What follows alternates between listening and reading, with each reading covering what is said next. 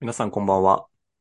こん偉ば人んは伝の裏話でございます。はい。ございま挨す。拶、そう、挨拶が決まってないからいさ、や毎回入りに困んだよね、これ。いや、なんとかでございます。ほんと、サザエさん思い出すよな。サザエいでやござ俺いもま今言いながら思ってたよ。これ日曜日放送してないけどね、これ。す。 そうやな。日、土日以外の18時、18時だっけこれ18放時。送されるの。 18時。 18時からスタートするっていうことは、実質サザエさんのライバル枠ってことだからね。まあそうだね。平日版サザエさんみたいそう、平日版サザエさんっていう感覚で聞いてください、ぜひ皆さんな。お願いします。はい。というわけで今日のテーマなんですけれども、はい。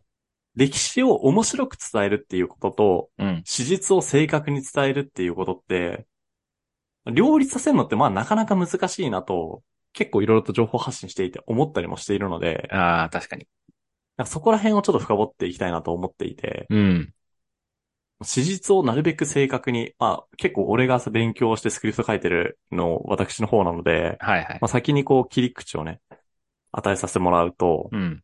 史実を正確にさ、こう伝えようとすると、か情報ってめちゃめちゃ細かくなるじゃん。いや、そうだね。当時こういう人物がいて、うんで、こういう力関係があって、で、その時にこの人がこういう風に勝って、うんなぜならこう立ち回ったからで、だから結論こういう、この国はこういうムーブをして、そのムーブがこういう風な影響を後々に与えたんだよ、みたいなところとかってさ、うんその因果関係とかをめちゃめちゃ正確に追っていくとさ、情報の流動ってめちゃめちゃ細かくなるじゃん。細かくなる。因果関係の、さらになる因果関係の因果関係みたいになってくるからね。そうそうそうそうそう。で、そうなってくると何がむずいかって、シンプルにつまん ないんだよね、それ聞いいてるとや。、めっちゃわかるわ。それね。そう。細かと思って、うんそこら辺ざっくりでいいやんと思ったりもしていて、うんで、それを面白く伝えるっていう努力は当然しなきゃいけないだろうし、うん。まあ、そういう因果関係を正確に理解するっていうのも歴史の面白さの醍醐味の一つでもあるとは思うんだけれども、うんなんかね、そこら辺のジレンマを感じることは確かにあるわけですよ。はいはいはい。わかるよ。そう。え、ナスはさ、逆にさ、どういうところでそういうのを感じたりするのそうだな。まあもちろん自分がさ、発信していうか、スピーカーに立ってやってる時期もあったけど、はいはいはなんい。かね、聞く側になってよりそれは感じるようになったかな。あ、よ、よりなんだ。うん。やっぱり、うんうん。その聞き手に行くと、うんいやうん。あ、ここってそんな細かくなくて、なんかざっくりこんなことでいいんじゃないみたいな。はいはいでも、こはっい。ちはちゃんと伝えた方がいいよねみたいなさ。はいはいはい。なんか、ある程度なんか分かってくるっていうか、なんか個人的な感覚として思ってくるわけよ。なるほどね。で、もっとここを強調した方が多分面白いだろうな、みたいな。はいはいはいはなんいか。ところも、なんか徐々に徐々にね、思うようになってきたから、おー。い意外とね、自分たちのやつをね、ちゃんと聞き手として聞くと、あ、ここ粒立てた方が良かったな。逆にここ少なくて良かったなって思うようになるかも。なるほどね。うん。なんかもうちょっと深掘りたいのはさ、うん。逆に、あのー省略してもいい情報と、ここは強調した方がいい情報みたいなとこってさ、境目があるっていう風に受け取ってて、そうだね。そこら辺ってさ、こうな何で判断してるのやっぱ感覚いやー、感覚にと、感覚のところが今は強いと思うけど、うんうんうん。そうだな。なんかそのチャンネルで何をさ、目指してるかによると思うんだけどさ、はいはいはい。僕らのチャンネルであればやっぱ面白くとか、まあ、偉人伝みたいに言ってるから、この人がどういう心情だったのかとか、はいはいはいっ。ていうところを粒立てた方が、より聞き手の人にとってはありがたいと思うし、まあ確かに。ということどうは、いう楽しみ方をしてもらいたいかから逆算するべきって話だよねあ。、そうそうそうそ確かにね。でもそう考えた時にさ、我々のチャンネルってどういう風に楽しんでもらいたいなんかはっきり言語化したことなかったよね、これ多う。な分。かったなかった。なんだと思うこれなんかすごい公開ミーティングみたいな内容になってるけ いど、あやの間違いない公開ミーティングなんで、これ公開ミーティングですね。公開ミーティング。あの、うんポッドキャストの運営者って、多分、まあ、大体の人たちは裏側でこういう会話してますから。出るね。それ大公開します、今急に。大公開してる。これなんだと思う面白さか。でもやっぱりさ、偉人伝っていうのもあるし、はいはい。なんかこの人、こういう功績で有名だけど、うんうんうん。意外とこういう心情というか、なんかこういう背景があったんだみたいな、なんかそこらはい辺はのその裏側のストーリーをやっぱ楽しんでもらいたいなと思うから、うんうんうん。だから、多分、ちょっと前にもしかしたら公開されたかわかんないけど、あの春秋戦国時代の、えっと、うんう円ん。が、滅亡するっていう時にさ、はいはいはい。その始皇帝を暗殺しようと頑張った方がいるじゃん。慶華って人だっけうん、そうだね。なんかやっぱそういう人に、なんかフォーカス当てて、縁の滅亡って事実があるけど、実は裏側でこういう人がいて、で、その人の裏側ってこうなの、みたいなのは、俺は結構伝えていきたいことかもしれない。あ、じゃあ経過編は、多分これ収録されてる時はまだ公開されてないのかなそうだね。今収録してる時は公開されてないけど、そこうだれなが出る時は公開されて今るされてると思なるほどね。う。うん。じゃあそしたら経過編、あの、縁の滅亡編は、ナスにとっては結構刺さった回だったんだ、あれあは。結構面白かった。ああ、なるほどね。うん。じゃあ、ああいう感じで、なんか当時生きた人をなるべくリアルに想像してもらって、なんか追体験してもらうことで面白さを感じてもらうみたいなところが、割とナスとしては筋押しな面白さなんじゃなかろうかみたいな感じ。うん。面白いと思なるほどね。まあでも俺もそう思うわ、それは。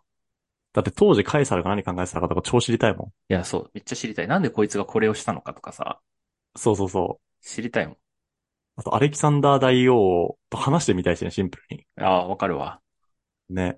あと俺テミストクレスっていう人とも話してみたいしね。もうテミストクレス。何したテ人ミだストクレス。サラミ、サラミスの海戦の武将だよ。ああ、はいはいはいはい。あの、俺が大好きな、ギリシア史が結構好きなんだけど、うん。ギリシア史の、あの、アテネ。まあギリシアの中の、なんて言うんだろう、一番、もうギリシア世界の名手ってスパルタかアテネなんだけど、うん。こう文化面ではスパルタとアテネだったらもう全然アテネが上だったから。はいはい。で、そのアテネの、まあ、なんか天才政治家みたいな立ち位置の人はね。ああ、そそっかそっか。そう。ああとう。今テ、ミス、はいはいはい。あ、今話してて思ったけど、なんかそういうさ、偉大な人いるじゃん。いっぱい。いるね。でもその人もさ、なんか意外とドジなところあるやん。その女性関係あかんかったり、なんかめっちゃ借金はいしてたはりいとはいはか。い。はいはいはい。なんかそういうさ、なんか意外と俺ら人間とそんなに変わらないんだっていうので、なんかちょっと勇気を出してほしいっていうのもあるわ。てか俺が勇な気るが出ほる。どね。なるほどね。確かに。まあ、カエサルとか女関係超だらしなかったからね。いや、そうだよね。でもだらしないけど、あの時代ってさ、割と浮気オープンだったから、うん。あのね、カエサルは割と火の打ちところがないんだよね。まあ確かに倫理観がちょっと違うからね。そう、倫理観がちょっと違う。うん。まあ、テミストクレスも、あんまないかもしんない。はいはガンジーとかだったじゃない、わかりやすいのは。ああ、そうだね、わかりやすい。めちゃめちゃ女遊びしてました。女遊びというか、なんかすごい女好きでしたとか。うん。まあ確かに結構あるから、ね、高杉晋作とかもわかりやすいしね。そうや。あの、あと渋沢栄一とかもさ、最初やったけど。 大体女やん、それ、そこら辺って。いや、そうそうそう。が、まあ昔の人はね、多いけど。はいはいはい。まあ、そう性いうと欲に忠実なんでしょうね。そうそう。確かに。また、なんかその人間、まあ一人間に触れてほしいみたいなところは確かにやっていこうか。うん。